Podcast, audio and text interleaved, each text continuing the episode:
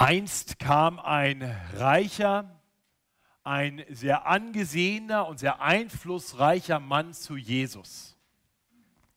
Und er fragte Jesus in sehr ehrerbietiger Art und Weise eine wichtige Frage. Was muss ich tun, um das ewige Leben zu bekommen? Nun, Jesus antwortete ihm und sagte äh, ihm, dass er die Gebote halten sollte und erwähnt einige der Gebote. Dieser junge Mann sagte sehr ernsthaft, diese habe ich alle gehalten von Jugend auf. Und dann sah Jesus ihn an und forderte ihn ein bisschen heraus. Konkret schaute er, wie sieht es denn mit dem ersten Gebot aus? Du sollst keine anderen Götter haben neben mir, indem er sagte, gib deinen ganzen Reichtum weg und komm und folge mir nach. Nun, der reiche Jüngling war überführt. Er konnte diesen Götz nicht loslassen und so ging er traurig davon. Die Jünger waren schockiert und fragten, wer kann denn überhaupt gerettet werden, wenn dieser so ehrwürdige, gute junge Mann nicht gerettet werden kann? Und Jesu Antwort darauf war zugleich völlig desillusionierend und doch extrem hoffnungsfroh, als Jesus dann sagte, bei den Menschen ist es unmöglich aber nicht bei Gott. Denn bei Gott sind alle Dinge möglich. Nun, wenn man das hört, dann stellt man sich die Frage, okay, aber wozu dann die Gebote? Wozu die zehn Gebote? Wenn sie uns doch nicht retten können. Wenn wir letztendlich doch kapitulieren müssen.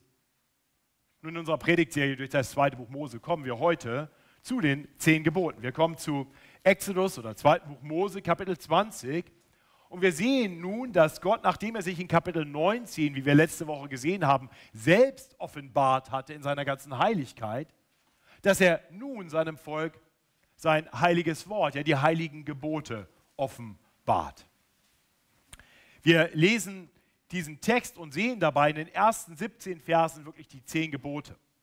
Wir wollen dann weiter betrachten, wie das ganze Volk in den Versen 18 bis 21 auf das Geben der Gebote reagiert und schließlich in den Versen 22 bis 26 wird kurz ein erster, in einem ersten Teil gezeigt, wie diese Gebote weiter ausgeführt werden. Darauf werden wir nur ganz kurz eingehen, weil das wirklich Gegenstand der Predigten der nächsten Wochen sein wird. Das sind die drei Punkte bei der Textbetrachtung. Aber der vierte Punkt ist ganz wichtig, denn wir wollen dann schließlich in einem vierten Punkt der Predigt darüber nachdenken, was denn das nun alles mit uns hier und heute zu tun hat. Schließlich nimmt Gott das Wort für sich selbst in Anspruch, dass es geschrieben ist, ja, dass alles geschrieben ist, damit wir zum Glauben an Jesus Christus finden und auch zugerüstet sind, um dann so zu leben, wie es Gott gefällt, zu jedem guten Werk ausgerüstet zu sein. Und so möchte ich für uns beten, dass wir nicht nur ein Text betrachten, der zu den Menschen damals sprach, sondern dass diese Worte wirklich zu uns hier und heute sprechen. Himmlischer Vater, das ist unser Gebet, dass dein Wort zu uns sprechen möge heute Morgen. Dass du uns dein Wort aufschließt, dass wir erkennen, was du damals vor langer Zeit deinem Volk Israel gesagt hast und dass wir auch erkennen, was das mit uns hier und heute zu tun hat. Mach unsere Herzen bereit, dass schon unser Hören auf dein Wort und deine Gebote und dann das Leben danach ein Akt der Anbetung sein möge. Das bitten wir durch Jesus Christus, unseren Retter und Herrn. Amen. Also wir sehen zu Beginn in den ersten 17 Versen die zehn Gebote. Äh, oder anders ausgedrückt, die zehn Worte, die Gott spricht, werden die zehn Gebote äh, im Fortgang häufiger beschrieben als die zehn Worte. Ähm, dabei beginnen die zehn Gebote mit einem kurzen Vorschub, wenn wir so wollen, mit einer kurzen Einführung, die an das erinnert, was wir schon letzte Woche betrachtet haben, nämlich dass Gott seinem Volk erst einmal nochmal deutlich sagt, wer er ist und was er für sie getan hat. Das sind die ersten beiden Verse, wo es hier heißt, und Gott redete alle diese Worte. Ich bin der Herr dein Gott, der dich aus Ägyptenland, aus der Knechtschaft geführt hat. Ja, Gott tut hier gleich zu Beginn zwei Dinge. Er identifiziert sich selber nochmal als den großen Ich bin oder den Ich werde sein und er macht deutlich, dass er ein Retter Gottes. Er hat das Volk bereits gerettet. Das ist ganz wichtig, dass wir das erkennen. Wir haben das eben in der Hinführung schon gehört. Die zehn Gebote sind eben nicht gegeben, damit das Volk Israel durch das Halten der Gebote gerettet würde. Dann hätten die zehn Gebote gegeben werden müssen, als Mose das erste Mal von Gott hörte an diesem Berg, am Berg Sinai, in Kapitel 3, bevor er dann nach Ägypten ging, um das Volk zu retten. Nein, Gott hatte Mose beauftragt, das Volk zu retten. Gott hatte große Wunder getan, um die Rettung zu ermöglichen. Das Volk war von Gott gerettet worden. Gott hatte dieses Volk bereits als das Volk seines Eigentums benannt und jetzt gibt er seinem von ihm angenommenen und geretteten Volk seine Gebote. Bevor wir uns die Gebote im Detail anschauen, vielleicht drei kurze Hinweise für die Gesamtstruktur. Ich denke, die sind weitestgehend bekannt, aber ich sage sicherheitshalber trotzdem, ähm, die zehn Gebote lassen sich relativ leicht in zwei Teile aufteilen. Die ersten vier Gebote regeln die Beziehung von Gott zu den Menschen, also wie wir Menschen vor Gott und mit Gott leben sollen. Und dann die Gebote fünf bis zehn beschreiben wirklich, wie Menschen im Miteinander leben sollen, was Gott dort gefällt. Das ist das Erste, was wir bedenken sollten. Das Zweite ist, dass die Gebote ähm, für viele oft sehr negativ klingen. Und es wird immer wieder gefragt, warum denn die ganze Zeit nur diese Negativformulierung? Ähm, was wir nicht dürfen, was wir nicht sollen. Warum könnte man das nicht positiv ausdrücken? Nun, manche erklären das damit, dass sie sagen, es ist einfacher und kürzer, einfach zu sagen, was nicht geht, anstatt genau zu beschreiben, was man tun sollte. Ah, das habe ich bei ganz vielen Kommentatoren gelesen, aber so richtig überzeugt hat es mich nicht. Denn Jesus fasst die zehn Gebote später zusammen, kürzer und positiv. Als er sagt, ähm, du sollst den Herrn, deinen Gott, lieben von ganzem Herzen, von ganzer Seele, von ganzem Gemüt und von allen deinen Kräften. Und dann das andere, die Verse 5 bis 10, ist dies, du sollst deinen Nächsten lieben wie dich selbst. Das ist sehr positiv und kurz. Also es geht positiv und kurz. Aber ich glaube, dass diese Negativformulierung einfach hilft, dass wir klarer erkennen, wo wir die Gesetze brechen. Uns klarer Dinge aufzeigt. Das ist das Zweite, was wir bedenken sollten. Das Dritte, was wir bedenken sollten, bevor wir die Gebote im Einzelnen anschauen, ist, dass diese Gebote nicht alle einfach nur Handlungen ansprechen, also Dinge, die wir nicht tun sollen oder die wir tun sollten. Ähm, tatsächlich beginnen und enden die zehn Gebote jeweils mit einem Gebot, das sehr stark unser Inneres anspricht, unsere Gedanken, unser Herz. Es geht darum, dass wir keine anderen Götter haben sollen. Das ist eine Frage des Herzens, das ist eine Frage der inneren Einstellung. Und es endet damit, dass wir nicht begehren sollen. Auch das ist etwas, was sehr klar erst einmal im Herz verankert ist. Wir werden also sehen, es gibt Gebote, die erst, das erste und das letzte, die beschäftigen sich mit unseren Herzen, mit unseren Gedanken. Es gibt Gebote, die beschäftigen sich mit unseren Worten, konkret zwei Gebote, nämlich den Namen des Herrn nicht missbrauchen, da geht es um Sprechen und dass wir nicht äh, falsch Zeugnis reden sollen, auch da geht es um Worte. Und die anderen Gebote, die sprechen dann konkrete Handlungen an. So, damit kommen wir zum ersten Gebot. Das erste Gebot hier in Vers 3 heißt, du sollst keine anderen Götter haben neben mir. Also in anderen Worten, Gott duldet keine Konkurrenz. Er ist Gott und sonst keiner. Niemand gehört neben ihn, alles andere gehört unter ihm. Er ist der Gott über allen Dingen. Das musste Israel gesagt werden, denn sie lebten inmitten von Völkern, wo es eine Vielzahl von Göttern gab. Das war ganz normal, viel Götterei. Und die Gefahr war natürlich, dass man dann diesen einen Gott irgendwie mit dazu nimmt und sagt, klar, der ist irgendwie auch cool, dann nehmen wir den und dann haben wir noch ein paar andere. Oder man hat diesen einen Gott und dann kommt man zu den anderen Völkern und die sagen, ja, aber wir haben noch ganz viele andere Götter. Na gut, dann lasst uns zusammentun, wir behalten unseren und nehmen eure mit dazu und ihr nehmt unseren mit dazu und dann sind wir uns einig. Das war die große Gefahr.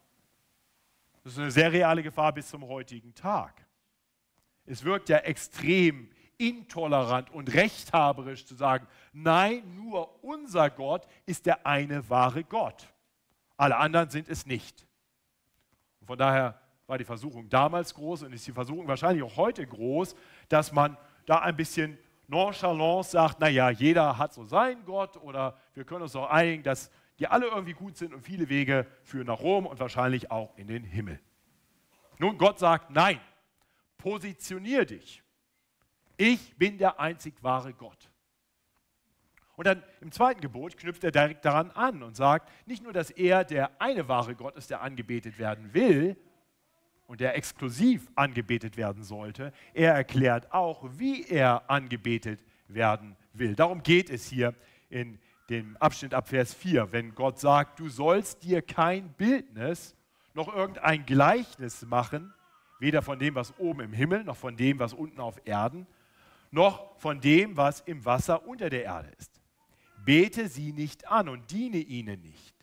Denn ich, der Herr, dein Gott, bin ein eifernder Gott, der die Missetat der Väter heimsucht, bis ins dritte und vierte Glied an den Kindern derer, die mich hassen. Aber Barmherzigkeit erweist an vielen Tausenden, die mich lieben und meine Gebote halten. Hier bei diesem Bildergebot stecken wirklich zwei Teile drin. Das eine ist, dass man sich doch irgendwie andere Götter macht, dann ist es eigentlich eine Fortführung des ersten Gebots. Keine anderen Götter, auch keine machen aus irgendetwas. Aber die andere Gefahr, die dahinter steckt, ist natürlich, dass man sich Bilder von Gott macht, irgendwie mit Dingen, die geschaffen sind.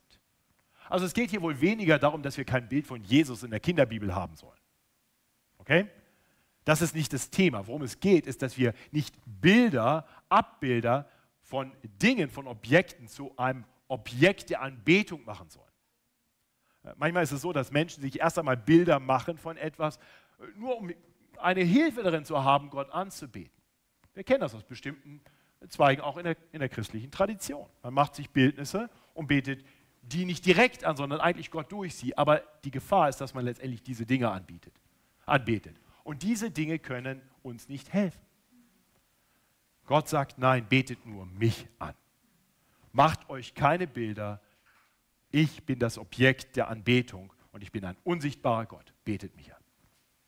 Und dann, ab Vers 7, lesen wir das dritte Gebot. Du sollst den Namen des Herrn deines Gottes nicht missbrauchen, denn der Herr wird den nicht ungestraft lassen, der seinen Namen missbraucht. Nun, ich habe äh, in der letzten Woche ein bisschen Tennis gespielt und auf dem Nebenplatz äh, stand äh, ein Herr, der nicht seinen besten Tag hatte auf dem Tennisplatz. Also war nicht mein Gegner, sondern auf dem Nebenplatz. Ähm, die, die gegen mich spielen, die haben oft ziemlich gute Tage dieser Tage. Ähm, und der verschlug einfache Bälle und irgendwann hörte ich, wie er rief, mein Gott, mein Gott. Und ich habe für einen Moment gedacht, ich könnte ihm sagen, ich weiß, wie das weitergeht. Ähm, habe ich aber nicht getan.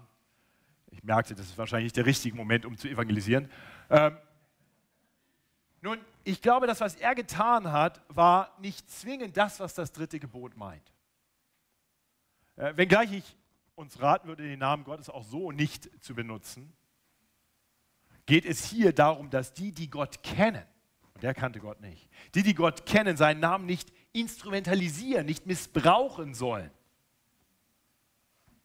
Und das kann zum Beispiel geschehen, wenn, wenn Menschen zum Beispiel einem Versprechen, das sie geben, besonderes Gewicht verleihen wollen, indem sie im Namen Gottes schwören. Ich schwöre bei Gott.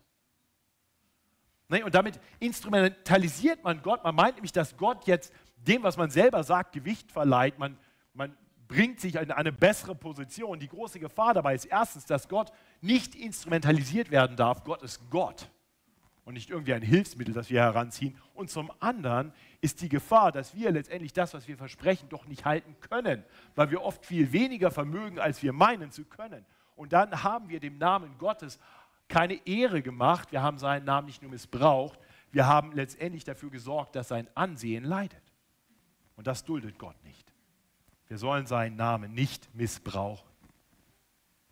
Und schließlich von der ersten Tafel des Gesetzes, wie es manchmal gesagt wird, also die Beziehung Gott-Mensch, das vierte Gebot, ähm, sicherlich das Schwierigste gerade in der Anwendung für uns heute, da sage ich später noch ein paar Worte zu, ab Vers 8, das Sabbatgebot. Gedenke des Sabbattages, dass du ihn heiligst. Sechs Tage sollst du arbeiten und alle deine Werke tun, aber am siebenten Tage ist der Sabbat des Herrn, deines Gottes. Du sollst keine Arbeit tun, auch nicht dein Sohn, deine Tochter, dein Knecht, deine Magd, dein Vieh, auch nicht dein Fremdling, der in deiner Stadt lebt. Denn in sechs Tagen hat der Herr Himmel und Erde gemacht und das Meer und alles, was darin ist, und ruhte am siebten Tage. Darum segnete der Herr den Sabbattag und heiligte ihn. Ja, also erst einmal eigentlich relativ klar. Ähm, das Volk Israel soll sechs Tage lang arbeiten, also vier Tage Woche war damals noch kein Thema, sechs Tage arbeiten. Und dann einen Tag ganz Gott widmen. Darum ging es. Nicht nur einfach um Ruhe, es ist der Sabbat des Herrn. Aber ja, es ist auch ein Tag für den Menschen. Der Mensch soll Ruhe finden. Der Mensch sehnt sich nach Ruhe, er braucht Ruhe und Gott sagt, dieser siebte Tag ist für euch, um Ruhe zu finden und zwar bei mir, am Sabbat des Herrn. Und wir sehen hier also schon, diese Gebote sind nicht einfach irgendwie Gebote, sie sind Gebote, die von einem guten Gott seinem Volk gegeben sind, um ihm Gutes zu tun. Ja, wir werden hingewiesen auf den einen Gott, der wirklich helfen kann, damit wir uns nicht verrennen bei anderen Göttern, die uns nicht helfen können. Uns wird gesagt, dass wir diesen siebten Tag heiligen sollen und es ist gut für uns. Alles, was Gott uns sagt, ist gut.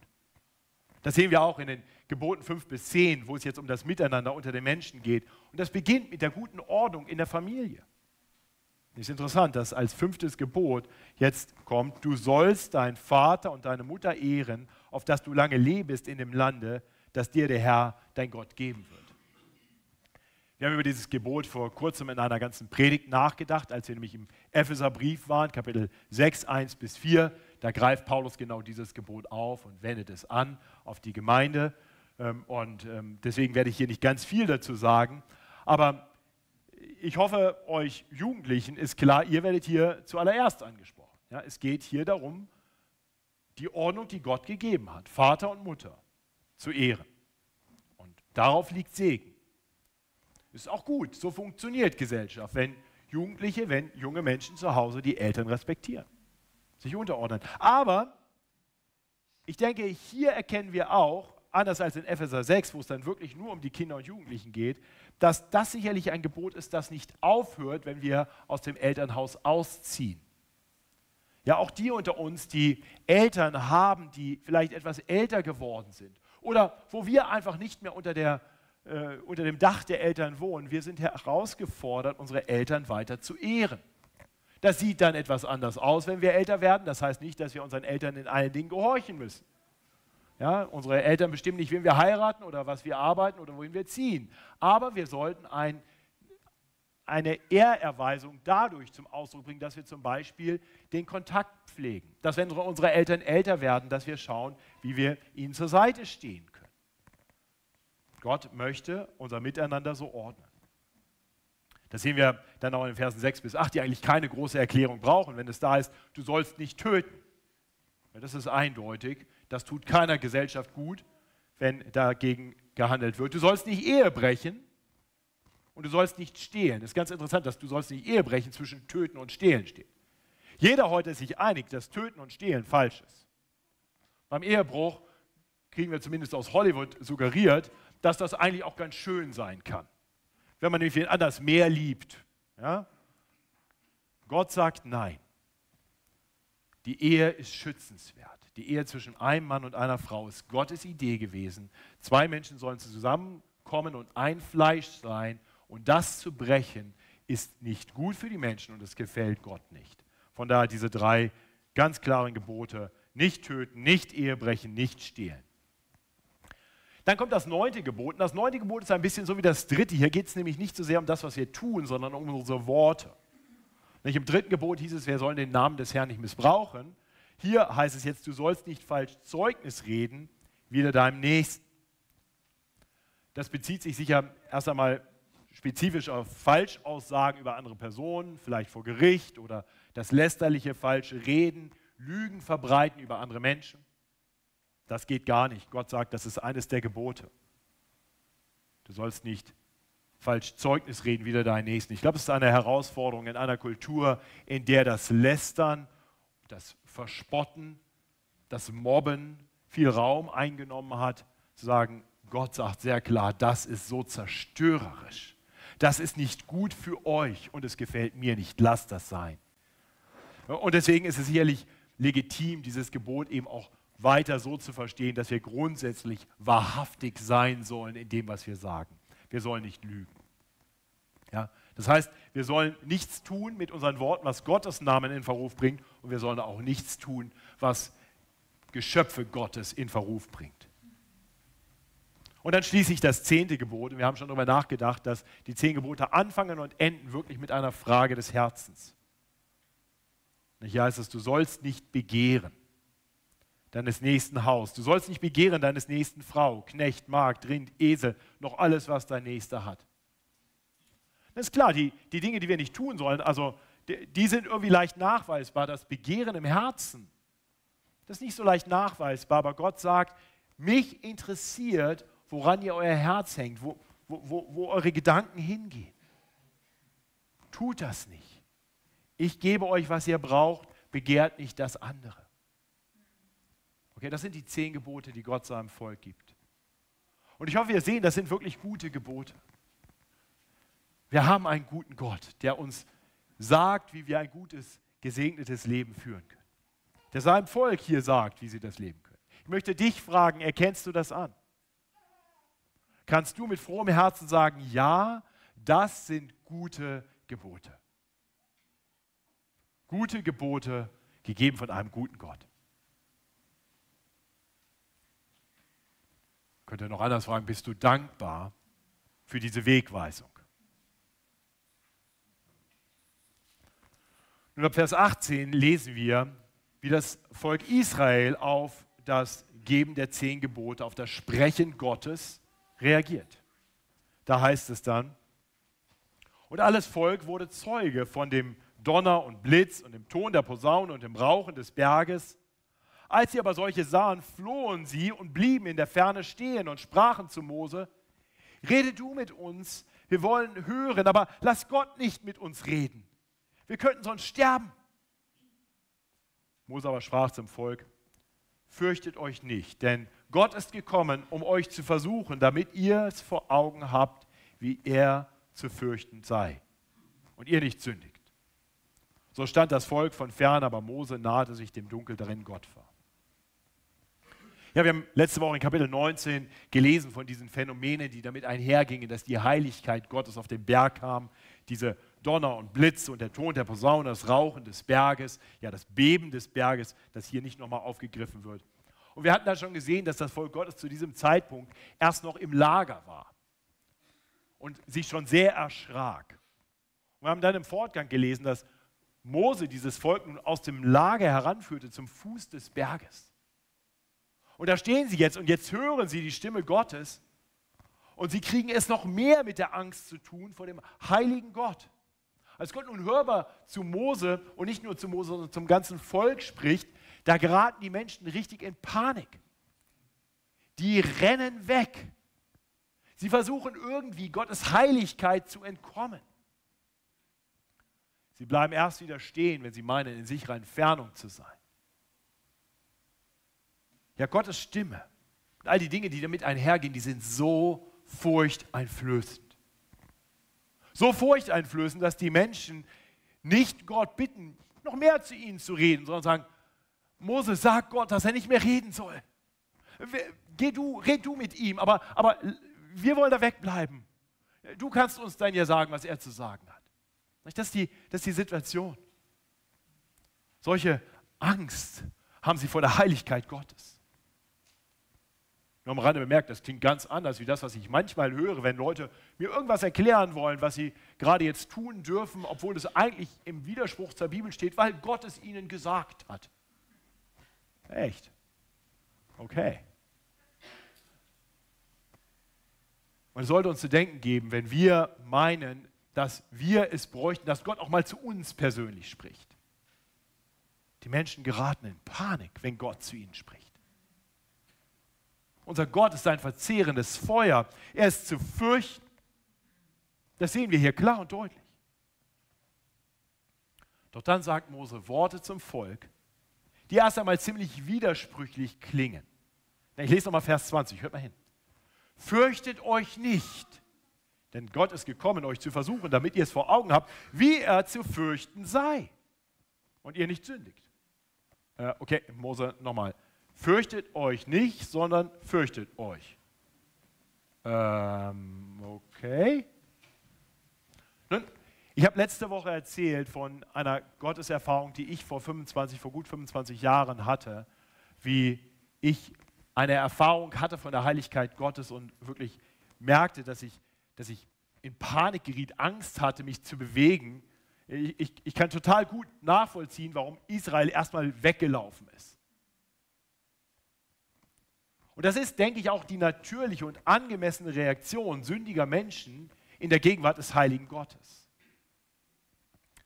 Aber fast immer in der Bibel, wenn Gott sich den Menschen zu erkennen gibt, entweder direkt oder durch Engelserscheinungen, und Menschen immer wieder die gleiche Reaktion haben, in Panik geraten, weil sie etwas sehen von der Heiligkeit Gottes, fast immer hören wir in solchen Fällen so tröstliche, wunderbare Worte. Welche Worte hören wir da?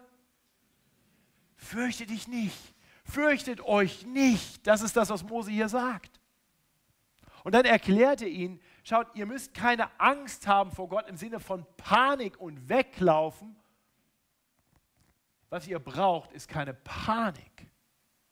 Denn Gott ist in diesem Sinne nicht zu fürchten. Er ist kein, kein tollwütiger, blindwütiger, um sich schlagender Gott und bloß weit weg, wenn Gott kommt. Man, solche Leute gibt's. Aber so ist Gott nicht. Nein, Gott ist zu fürchten im Sinne von Ehrfurcht. Wir sollten ihn ernst nehmen. Und das ist genau das, was Gott hier durch Mose auch erklärt. Das Volk soll vor Augen haben, wie heilig, wie ernst zu nehmen, wie mächtig Gott ist. Und deswegen zeigt er sich so in seiner ganzen Heiligkeit, in seiner Majestät, damit das Volk vor Augen hat, wie Gott zu fürchten ist. Und das Ziel der dann entstehenden Ehrfurcht ist, dass das Volk eben nicht sündigt. Wenn ich wirklichen Respekt, wirkliche Ehrfurcht vor jemandem habe, dann handle ich nicht leichtfertig gegen das, was er sagt. Das, das, das wissen wir doch alle. Kinder zu Hause, ihr wisst, wenn eure Eltern nahe dabei stehen und gesagt haben, das tust du nicht. Also wenn die Eltern weit weg sind und nicht gucken, naja, vielleicht wenn du daneben stehst und du hast es eindrücklich genug gesagt, werden die Kinder einen großen Bogen machen um das, was du gerade verboten hast. In der Regel. Oder als Arbeitnehmer, du kennst das auch, wenn der Chef sagt, das zu tun und das ist zu lassen, und er schaut dir über die Schulter, dann bist du sehr darauf bedacht, das zu tun, was er gesagt hat und das zu lassen, was er verboten hat. Und wenn wir wissen, dass Gott gegenwärtig ist und Gott zeigt sich hier in seiner Gegenwärtigkeit, wenn wir erkennen, dass er ernst zu nehmen ist, dann macht das etwas mit uns. Und deswegen war es von Gott genauso gedacht. Sie sollen ihn erleben in seiner ganzen Heiligkeit, in seiner ganzen Majestät, dass sie Ehrfurcht vor ihm haben, dass sie ihn wirklich ernst nehmen und respektieren, damit sie nicht sündigen. Wohlgemerkt, sie sollen auch nicht sündigen, weil es einfach nicht gut für sie wäre. Das ist also auch Ausdruck von Gottes Güte, von seiner Barmherzigkeit, von seiner Gnade, von seiner Liebe für das Volk. Und er will dem Volk helfen, das Gute und Richtige zu tun, indem er dem Volk hilft, eine angemessene Ehrfurcht zu haben. Das ist das, was wir hier sehen. Dann kommen die Verse 22 bis 26. Ich habe schon erwähnt, im Fortgang, in den nächsten Kapiteln lesen wir äh, viele weitere Ausführungen der zehn Gebote. Die zehn Gebote sind, wenn wir so wollen, wirklich nur eine kurze Zusammenfassung des Gesetzes. Ja, manchmal, wenn man wissenschaftliche Artikel liest, dann gibt es am Anfang so ein Executive Summary. Die zehn Gebote sind das Executive Summary. Und das wird dann weiter ausgeführt. Und hier ist jetzt, hier beginnt jetzt, wenn wir so wollen, dann der eigentliche Artikel mit weiteren Ausführungen. Äh, und wie gesagt, wir werden in den nächsten Wochen viel darüber nachdenken, deswegen werde ich es hier nur ganz kurz ansprechen. Ich lese uns einfach die Verse 22 bis 26 und wir werden gleich sehen, da geht es ein, um eine weitere Ausführung der ersten beiden Gebote. Auch diese ersten beiden Gebote werden noch sehr viel ausführlicher behandelt werden, bis hin ins dritte Buch Mose in den ersten Kapiteln. Hier heißt es, und der Herr sprach zu ihm, so sollst du den Israeliten sagen. Das ist jetzt Mose, zu dem er spricht. Mose ist jetzt auf den Berg gegangen. Ihr habt gesehen, dass ich mit euch vom Himmel geredet habe. Darum sollt ihr euch keine anderen Götter neben mir machen. Weder silberne noch goldene sollt ihr euch machen. Einen Altar von Erde mache mir, auf dem du deine Brandopfer und Dankopfer, deine Schafe und Rinder opferst. An jedem Ort, wo ich meines Namens gedenken lasse, da will ich zu dir kommen und dich segnen. Wenn du mir einen steinernen Altar machen willst, so sollst du ihn nicht von behauenen Steinen bauen, denn wenn du mit deinen Eisen darüber kommst, so wirst du ihn entweihen. Du sollst auch nicht auf Stufen zu meinem Altar hinaufsteigen, denn dass nicht deine Blöße aufgedeckt werde vor ihm. So, Wirft viele Fragen auf, die ich jetzt nicht beantworten werde. Eine Sache aber ist klar. Und darum geht es, die Kernbotschaft. Wir sollen Gott nicht einfach irgendwie anbeten, so wie es uns gerade gefällt und gut erscheint. Gott sagt ganz klar, wie er angebetet werden will. Er wird dazu noch sehr viel mehr sagen. Manche dieser Dinge werden im Fortgang weiter erklärt und dann machen sie auch für uns wahrscheinlich mehr Sinn. Einige Zeit später, immer noch am Fuße dieses Berges, brachen die Söhne Aarons, äh, brachten die Söhne Aarons, Nadab und Abihu, Gott Opfer. Und sie brachten Opfer auf eine Art und Weise, die Gott nicht angeordnet hatte. Gott wird im Fortgang genauer erklären, wie diese verschiedenen Opfer, er erwähnt hier Brandopfer und Dankopfer, wie sie zu bringen sind. Und Nadab und Abihu sagen, lasst uns Gott ehren, lasst uns ihm ein Opfer bringen. Und wir machen heute mal so, wie wir denken. Und das Ergebnis lesen wir im 3. Mose, Vers, äh, Kapitel 10, Vers 2. Da fuhr ein Feuer aus von dem Herrn und verzehrte sie, dass sie starben vor dem Herrn. Okay, ist krass, ne? Aber ohne jede Frage, Gott will, dass wir verstehen, ich werde angebetet, so wie ich es sage und nicht wie ihr gerade denkt. Ich habe mir was dabei gedacht. Und deswegen konzentriert euch darauf, mich so anzubeten, wie ich es will. Auch das ist für uns heute, glaube ich, sehr relevant. Bei Anbetung höre ich sehr oft, was Menschen wollen, was Menschen gefällt. Ich höre sehr selten, dass Menschen fragen, was gefällt eigentlich Gott? Sehr selten, dass mal reflektiert wird, ob die Lieder, die sie gerade singen wollen, wirklich die Lieder sind, die Gott angeordnet hat, die ihm gefallen. Singen wir biblische Wahrheiten oder singen wir etwas, das so ein bisschen nach biblischer Wahrheit klingt, aber es nicht ganz trifft? Schüren wir Emotionen losgelöst von Wahrheit? Ja. Oder, oder manchmal höre ich von Menschen, die sagen, ich will sehr stark anwendungsorientierte Predigen. Gib, gib, mir ein paar Dinge, die ich die Woche machen kann. Nicht so viel Theologie. Ja, ist das wirklich das, was Gott will? Oder wieder andere sagen, ah, ich kann Gottesdienst auch zu Hause feiern. Livestream reicht mir aus. Ich bin in einer Online-Gemeinde. Und ich bin nicht Teil einer Gemeinde. Ja, okay, aber ist das wirklich das, was Gott will? Es geht nicht darum, ob das für dich irgendwie passt oder ob es dir gefällt. Die Frage ist, ist es das, was Gott angeordnet hat? Bist du bereit darauf zu vertrauen, dass Gott das angeordnet hat, was wirklich gut ist, was wir wirklich brauchen? Dass Gott besser weiß, was gut ist, auch für uns in unserer Anbetung. Nun, auch dazu werden wir in den nächsten Wochen sicherlich noch sehr viel mehr hören. Ich möchte mit uns hier noch ein bisschen konkreter über die Bedeutung der zehn Gebote für uns nachdenken. Das ist der letzte Punkt dieser Predigt. Äh, das Erste, was die zehn Gebote je Menschen zeigen sollten, ist, dass wir Sünder sind. Ja, genauso wenig wie Israel damals schaffen wir es heute, die zehn Gebote zu halten. Das heißt, da wo die zehn Gebote mit Nachdruck eingefordert werden, also wenn wir sie unten ins Foyer hängen würden auf einen großen Banner, dann, dann kann ich dir sagen, was, was die typische Konsequenz davon ist. Scheinheiligkeit. Weil wir es nicht schaffen. Also tun wir so, als wenn wir es schaffen. Und damit schaffen wir eine Atmosphäre, in der jeder, der dazukommt, wieder das Gefühl hat, ich bin der eine, der versagt. Wir wollen aktiv dagegen, dagegen anarbeiten und Gott ehren, auch indem wir eingestehen, dass wir es nicht schaffen, die zehn Gebote zu halten. Das ist der Grund, warum wir in fast jedem Gottesdienst, auch von hier vorne, miteinander ein Sündenbekenntnisgebet haben. Wir stehen öffentlich ein, alle miteinander.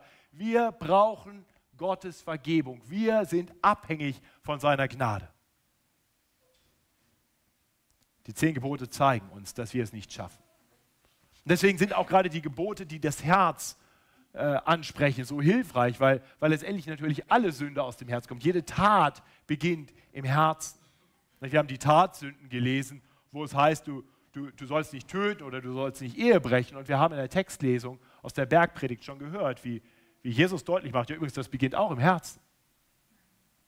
Schon mit dem lüsternen Blick beginnst du die Ehe zu brechen. Schon mit dem Zürnen gegen jemand beginnst du das Töten. Johannes Calvin hat es sehr gut zusammengefasst, als er gesagt hat, dass das menschliche Herz eine ständige Götzenfabrik ist. In allen Dingen handeln wir gegen Gott. Also ich möchte das ganz deutlich sagen, wenn du heute hier bist und versuchst, noch durch die zehn Gebote, durch gute Werke, durch das, was du tust, vor Gott zu bestehen, bitte hör damit auf. Du lügst dir selber etwas vor. Und du lügst Gott etwas vor. Oder du wirst früher oder später einfach frustriert aufgeben. Nein, wir sollten bewusst anerkennen, wir brauchen Hilfe. Jesus selbst hat gesagt, dass alles erfüllt werden muss, was von ihm geschrieben steht im Gesetz des Mose, in den Propheten und in dem Psalm. Nun, erst einmal stellt man sich die Frage, okay, alles muss erfüllt werden, was im Gesetz des Mose steht, durch Jesus? Wie, wie zeugt es denn von ihm? Nun, Jesus ist der Gesetzeserfüller. Er ist der, der gekommen ist, um für uns das zu tun, was wir nicht können. Deswegen können wir unsere Sünden vor Gott bekennen und uns Jesus zuwenden und sagen, Jesus, du musst für uns tun, was wir nicht tun können. Und das ist genau das, was Jesus getan hat. Er hat das selber angekündigt. Wir haben das in der Textlesung gehört. Er hat gesagt, ihr sollt nicht meinen, dass ich gekommen bin, das Gesetz oder die Propheten aufzulösen. Ich bin nicht gekommen aufzulösen, sondern zu erfüllen. Jesus ist gekommen, das Gesetz zu erfüllen. Und wenn ihr dann weiter lest, dann werdet ihr merken, dass die nächsten Verse, die wir vorhin auch gehört haben, echt verwirrend sind. Ne, weil er erklärt, wer der Größte und wer der Kleinste im Himmelreich ist und sagt, also wer Gebote bricht und andere auch noch sagt, sie sollen das tun, der wird der Kleinste im Himmelreich sein.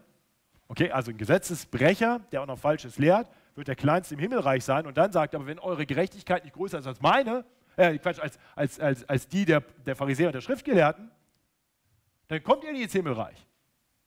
Ja, aber wie, wie ist das denn jetzt? Nun, weil Jesus damit deutlich macht, die Gerechtigkeit, die er braucht, die liegt nicht im Halten der Gebote.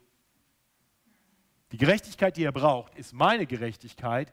deswegen ist der Weg der Pharisäer der Schriftgelehrten der falsche Weg. Und wenn ihr dann zu mir kommt und meine Gerechtigkeit für euch in Anspruch nehmen könnt, dann sollt ihr immer noch nach den Geboten leben. Das hat auch Konsequenzen, aber, aber die Gerechtigkeit, die wir brauchen, die muss von ihm kommen. Denn er hat das Gesetz erfüllt. Und er hat noch mehr getan, als nur das Gesetz zu erfüllen. Er hat dann auch unsere Schuld unser, unsere Schuld für den Gesetzesbruch, die gerechte Strafe für unseren Gesetzesbruch auf sich genommen. Und so kommt es zu einem großen Tausch, dass Jesus das Gesetz erfüllt und seine perfekte Gerechtigkeit jedem anbietet, der sich ihm zuwendet im Glauben und zugleich die Schuld jedes, jedes Menschen, der sich ihm zuwendet, von ihm nimmt und auf sich nimmt und am Kreuz bezahlt hat die Bibelstelle, die das am besten zusammenfasst. Und deswegen werde ich gar nicht meine eigenen Worte gebrauchen, sondern nur die Worte aus Römer 3. Das ist Römer 3 ab Vers 21. Nachdem Paulus gezeigt hat, dass wir alle Gesetzesbrecher sind, alle Sünder sind, sagt er, nun aber ist ohne Zutun des Gesetzes die Gerechtigkeit, die vor Gott gilt, offenbart, bezeugt durch das Gesetz und die Propheten ich rede aber von der Gerechtigkeit vor Gott, die da kommt durch den Glauben an Jesus Christus. Zu allen, die glauben. Denn es ist hier kein Unterschied. Sie sind allesamt Sünder unter Mangel des Ruhmes, den sie bei Gott haben sollten, und werden ohne Verdienst gerecht aus seiner Gnade. Durch die Erlösung, die durch Christus Jesus geschehen ist. Den hat Gott für den Glauben hingestellt als Sühne in seinem Blut zum Erweis seiner Gerechtigkeit, indem er die Sünden vergibt, die früher begangen wurden in der Zeit seiner Geduld, um nun in dieser Zeit seine Gerechtigkeit zu erweisen, dass er selbst gerecht ist und gerecht macht den, der da ist, aus dem Glauben an Jesus. Halleluja. Amen. Also Jesus hat für uns die zehn Gebote erfüllt. Die zehn Gebote zeigen uns, dass wir Jesus brauchen und sie zeigen uns, wie Jesus es gelebt hat. Wer an ihn glaubt, der hat Leben, Leben in Fülle für alle Ewigkeit. Denn Gott der Vater rechnet jedem, der an ihn glaubt, seine Sünden nicht mehr zu, sondern Jesu perfekte Gerechtigkeit. Ich möchte das ganz bewusst dir sagen, wenn du heute hier bist und du denkst bisher noch irgendwie, dass du durch deine Werke, durch deine Leistung vor Gott bestehen musst. Wenn du so bist wie der reiche Jüngling, über den wir am Anfang gesprochen haben, jemand, der vielleicht ein sehr ehrwürdiges, gutes Leben führt, vielleicht viel schafft und viel tut für Gott, aber letztendlich darauf vertraut, dass das, was du tust, dich in den Himmel bringt, dir ewiges Leben gibt, dich rettet, dann höre diese Worte. Nimm dir die zehn Gebote als Spiegel und erkenne darin, dass du sie nicht hältst. Und dass du eine bessere Gerechtigkeit brauchst, die anders zu dir kommen muss als durch deine Werke. Und die Bibel sagt dir, komm zu Jesus, bitte ihn, dir zu vergeben, wo du versagt hast. Und er wird dir vergeben. Er wird deine Schuld von dir nehmen und er wird dir seine perfekte Gerechtigkeit zurechnen. Denn er allein hat die Gebote gehalten. Wenn du Fragen dazu hast, dann komm gerne auf mich zu. Ich stehe nachher da vorne an der Tür und möchte gerne mit dir darüber reden, wie du vollkommen gerecht vor Gott stehen kannst. Nun, was bleibt da noch für uns als Christen? Welche Rolle spielt das Gesetz denn überhaupt noch für die, die aufgrund von Gottes Gnade allein, durch den Glauben an Jesus Christus allein gerettet sind, gerechtfertigt sind? Und ich denke, das Gesetz zeigt uns, wie wir nun unseren Herrn und Retter ehren und ihm nachfolgen können. Die zehn Gebote sind die Anordnung für ein Leben, das Lobpreis ist. Ein Leben der Anbetung. Nicht weil Jesus eine Person des einen wahren Gottes ist, verdient er unsere Anbetung. Wir sollen keine anderen Götter haben neben ihm. Weil Jesus das Ebenbild des unsichtbaren Gottes ist, sollen wir uns kein Bildnis machen und dieses anbeten. Gott hat uns ein Bildnis gemacht in Jesus Christus. Er ist der sichtbar gewordene Gott. Weil Jesu Name heilig ist und jeden rettet, der daran glaubt, sollen wir den Namen des Herrn nicht missbrauchen. Weil Jesus uns sagt, kommt her zu mir, alle, die ihr mühselig und beladen seid, ich will euch erquicken, nehmt mein Joch auf euch und lernt von mir, denn ich bin sanftmütig und von Herzen demütig so werdet ihr Ruhe finden für eure Seelen. Deswegen sollten wir den Tag des Herrn heiligen, indem wir eben von ihm lernen und bei ihm die Ruhe finden, die wir nicht dadurch bekommen, dass wir uns einfach mal einen Tag aufs Bett legen. Weil Jesus uns den Vater gezeigt hat, durch den wir zum, durch, und wir durch ihn allein zum Vater kommen können, sollen wir unsere Väter und Mütter ehren, die für uns Abbilder des himmlischen Vaters sind. Weil Jesus nicht nur der Weg und die Wahrheit, sondern auch das Leben ist und weil wir durch ihn ewiges Leben haben, sollen wir nicht töten. Weil Jesus der vollkommene Bräutigam ist, der eines Tages kommen wird, um seine Braut zu sich zu nehmen, sollen wir die Institution der Ehe ehren und diese nicht brechen. Weil Jesus der Geber aller guten Gaben ist, sollen wir nicht stehlen sondern uns auf ihn verlassen. Weil Jesus die Wahrheit ist, sollen wir kein falsches Zeugnis reden. Weil Jesus derjenige ist, in dem und durch den wir alles haben, was wir für dieses Leben und für die Ewigkeit brauchen, sollen wir nicht begehren, das, was wir nicht haben. Okay, seht ihr, wie diese zehn Gebote wirklich der Weg sind, uns den Weg weisen zu einem Leben der Anbetung dessen, der all unsere Anbetung verdient? Und wir sollen das nicht nur tun, wir können es auch tun. Denn als Christen hat der Herr etwas Großes in uns gewirkt. Er hat uns neue Herzen gegeben, die jetzt anfangen, das Richtige zu wollen. Er hat uns seinen Geist gegeben, durch den er uns befähigt, mehr und mehr so zu sein wie er. Und wisst ihr, was eines Tages sein wird? Wenn wir beim Herrn sein werden, dann wirst du, und dann werde ich, dann werden wir alle die zehn Gebote perfekt halten und es wird vollkommene Anbetung sein. Bis dahin helfen uns die zehn Gebote, unseren Herrn zu ehren und ihn anzubeten. Ich bete mit uns. Himmlischer Vater, das ist unser Gebet, dass du uns hilfst, mehr und mehr so zu leben, wie es dir gefällt und wie es gut für uns ist. Danke, dass du uns in diesen Geboten nicht eine Last auferlegst, die wir nicht tragen können, denn du hast sie für uns getragen sondern dass du uns daran zeigst, dass wir einen Retter brauchen und uns dann den Weg zeigst, den wir gehen dürfen, um dich zu ehren. Herr, und so wollen wir dich bitten, dass du uns durch deinen Geist mehr und mehr zurüstest zu einem Leben der Anbetung. Amen.